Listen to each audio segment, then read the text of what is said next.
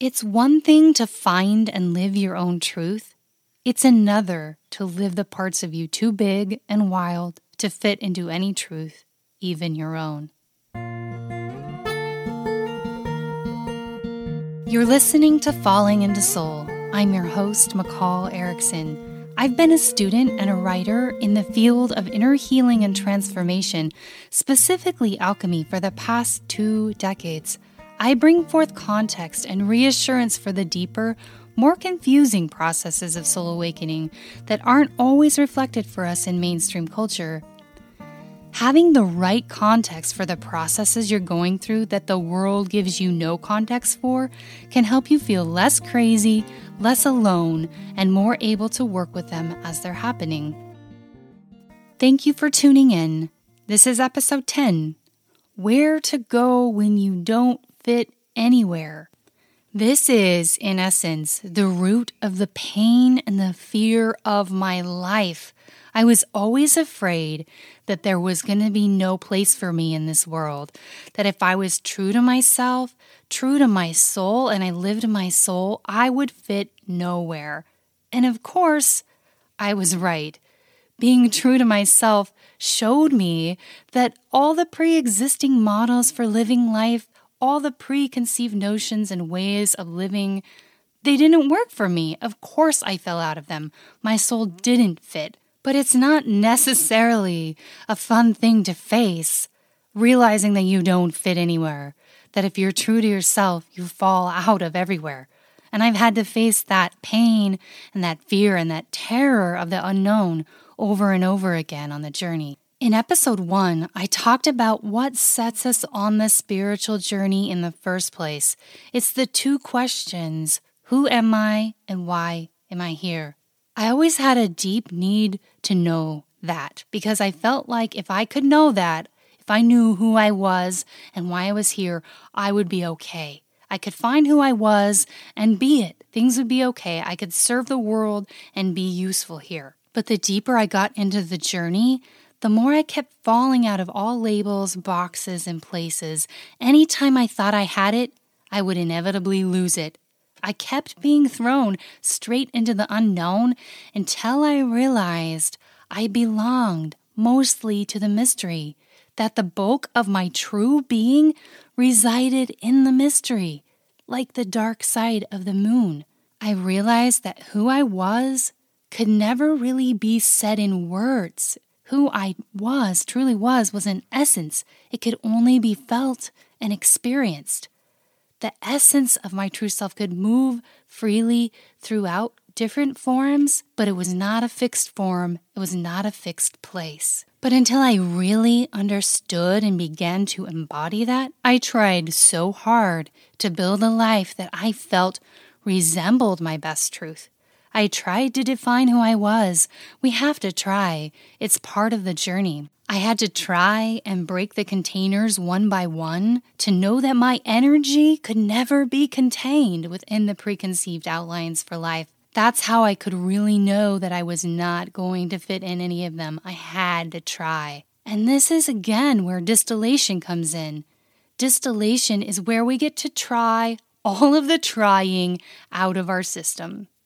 In the last episode, I talked about distillation and how it comes after the dark nights of the soul and spirit, which is known alchemically as fermentation. And what's fermenting during the dark nights is our own psyches. This happens so we can face our own shadows, our darkness, our demons. We transmute the worst parts of us. But also, while we're doing that, we're also coming into contact with the best parts of ourselves. We're tuning into the inner world, the spirit realms, other dimensions. We're coming into contact with the eternal parts of our being.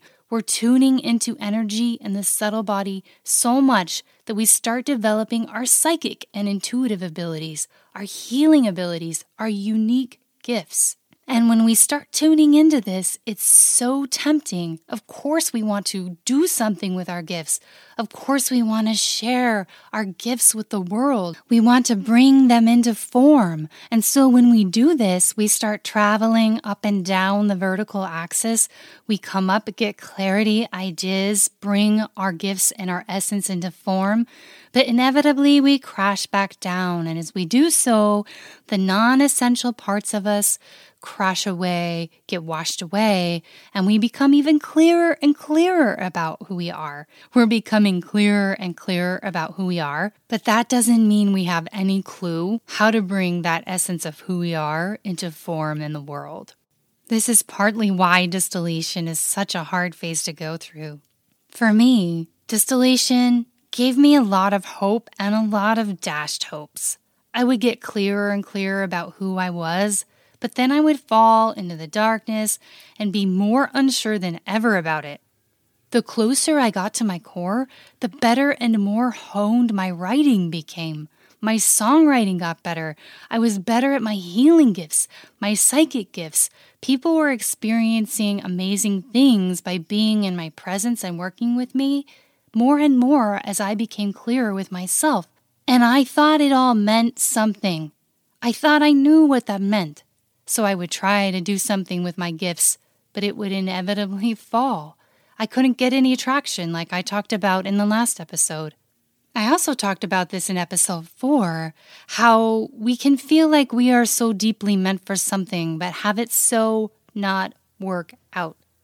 At least not in the ways we think it should. That's what we experience in distillation. No matter how great of a songwriter I was, all the known ways of being a performing songwriter in the world were not working for me. I would fall if I tried them. No matter how great of a soul seer and healer I was, trying to offer my gifts in the world in any preconceived way of how you offer gifts like in the that in the world just did not work. Whatever I tried to do with my gifts wouldn't work.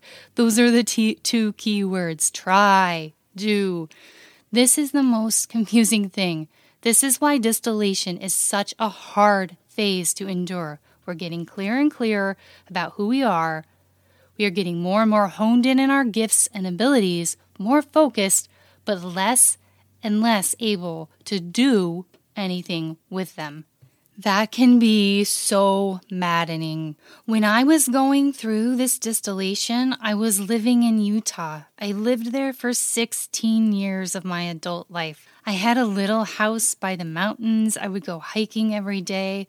I had done my very best for years to heal, to do the inner work, to make sure I was breaking cycles, clearing my trauma, not carrying anything forward. I really wanted to clear that all out of the way so I could live my soul. I had given all of that my best effort. I had followed so many of my dreams. I worked as a writer at a publishing company doing travel writing for magazines. I had owned a music studio, taught music lessons, performed as a songwriter, toured and performed as a songwriter for a while. I did everything I thought my soul was calling me to do. I had a 10 year relationship with a soulmate that I loved dearly and had amazing adventures with. But everything, no matter what I tried, I still had the feeling that it wasn't quite right, that I was still somehow playing small. Everything felt a little bit too small. And the further and further I got into this work, and the further and further I got into distillation, the further and further I got into my soul, it felt like everything in the physical world was closing in on me. The more I tried to live my best life, create my best life, it kept closing in on me. I had really lived that line in the David Whyte poem that a lot of us know, the poem Sweet Darkness, that says, Sometimes it takes darkness and the sweet confinement of your aloneness to learn anything or anyone that does not bring you alive is too small for you. Anything or anyone that does not bring you alive is too small for you. I had really lived that and I realized that all my best guesses at what was going to bring me alive was too small. It kept letting me down. But there was nothing to take its place. The sweet darkness was the only thing there to wrap itself around me the sweet nothingness, the emptiness, the unknown. And what I realized was I eventually had to face, with as much courage as I could muster, the unknown. I had to give myself to the unknown fully in order to really know who I was to live my soul. During those years in Utah, I remember laying on the couch, staring up the ceiling, staring at the walls, and I would hear my deepest knowing tell me that I would leave all of this one day soon, that all of my alchemy and my inner work was actually pulling me through this life into an unknown life, that this life was closing in on me. The life I created with so much love and care and attention was closing in on me because it was really just my best guess at what I thought life would look like for me if I was true to my soul. It was all just my best guess. And my soul would speak to me when I was laying there staring at the nothing. It said I would be leaving Utah. I would be leaving this life, and that I would spend the next life, next part of my life by water. But I had no idea how that would happen. I had no idea what that meant.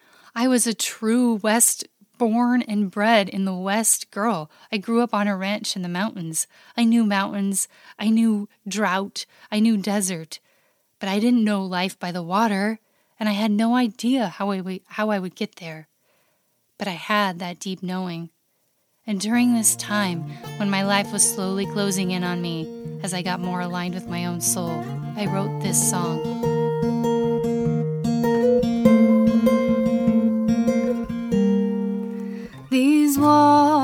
Are closing in.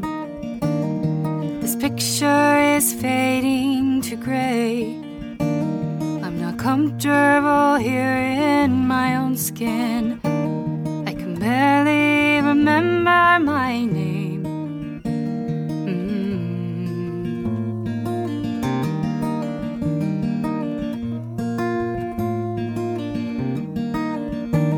And you ask if want my coffee black, as if you don't know me by now. Is this some kind of sick game of mix and match? Did I get turned around somehow? Or maybe I'm someone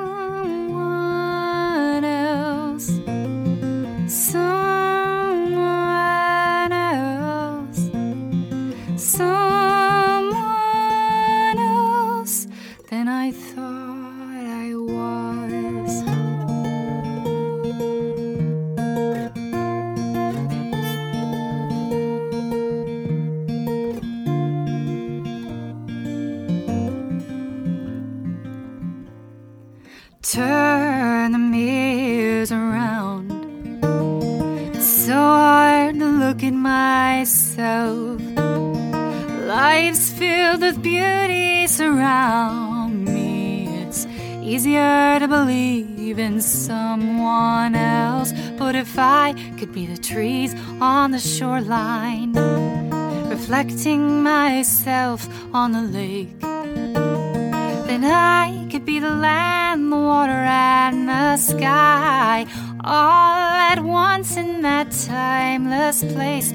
Oh, wouldn't that be something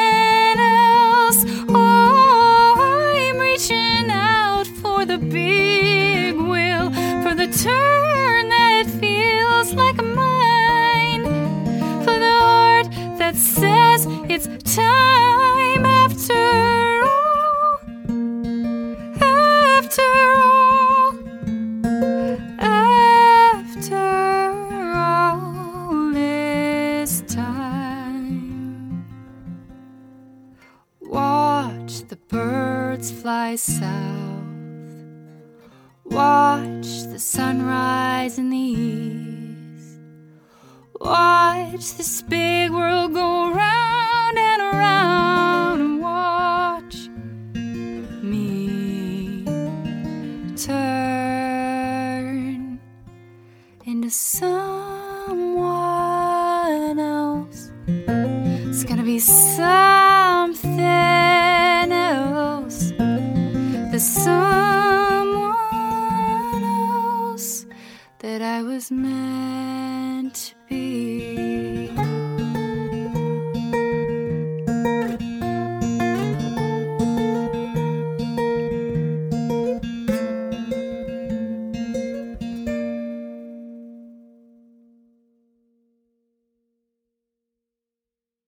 It took me four years after I wrote that song to finally be ready to leave Utah.